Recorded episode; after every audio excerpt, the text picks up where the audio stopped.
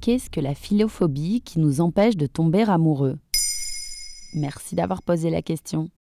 Vous faites peut-être partie des 46% de Français qui ne célèbrent pas la Saint-Valentin selon Ipsos. Les raisons sont multiples. Célibat, fête commerciale ou alors une certaine lassitude.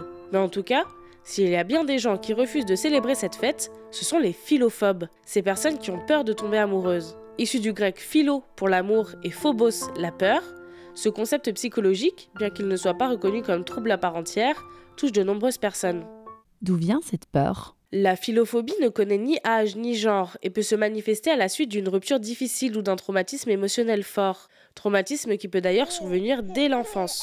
Comme le divorce des parents, un manque d'affection, puis il se manifeste en philophobie, seulement à l'âge adulte. En bref, d'après Fanny Jacques, docteur en psychiatrie interviewée par le Journal des femmes, la philophobie est liée à un événement traumatique dont résulte l'impression que l'amour et l'engagement n'apportent que des choses négatives. Elle explique aussi que la peur de l'engagement s'est intensifiée ces dernières années, avec l'émergence des sites de rencontres et du ghosting.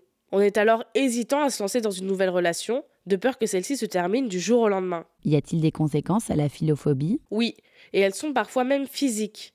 Les personnes philophobes développent des réactions proches de celles atteintes du trouble anxieux généralisé. Crise de panique, accélération du rythme cardiaque, transpiration excessive.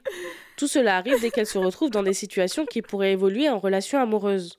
Cela donne lieu à la création de mécanismes de défense qui invitent la personne à se renfermer sur elle-même, à ne plus s'ouvrir aux autres et à créer des conflits pour saboter leur relation. Les personnes philophobes ont tendance à mal réagir aux signes d'affection classiques car elles ne se pensent pas dignes d'être aimées.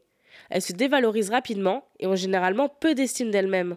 Comment se débarrasser de la philophobie ? La philophobie est à prendre au sérieux. Elle peut être l'amorcement vers un trouble dépressif ou anxieux, un isolement social et rendre la personne atteinte plus vulnérable aux relations toxiques. De fait, pour s'en débarrasser, il existe plusieurs types de thérapies, les thérapies cognitives notamment, qui permettent de décortiquer ce rejet du sentiment amoureux, mais aussi les thérapies visant à déconstruire les traumatismes comme le MDR.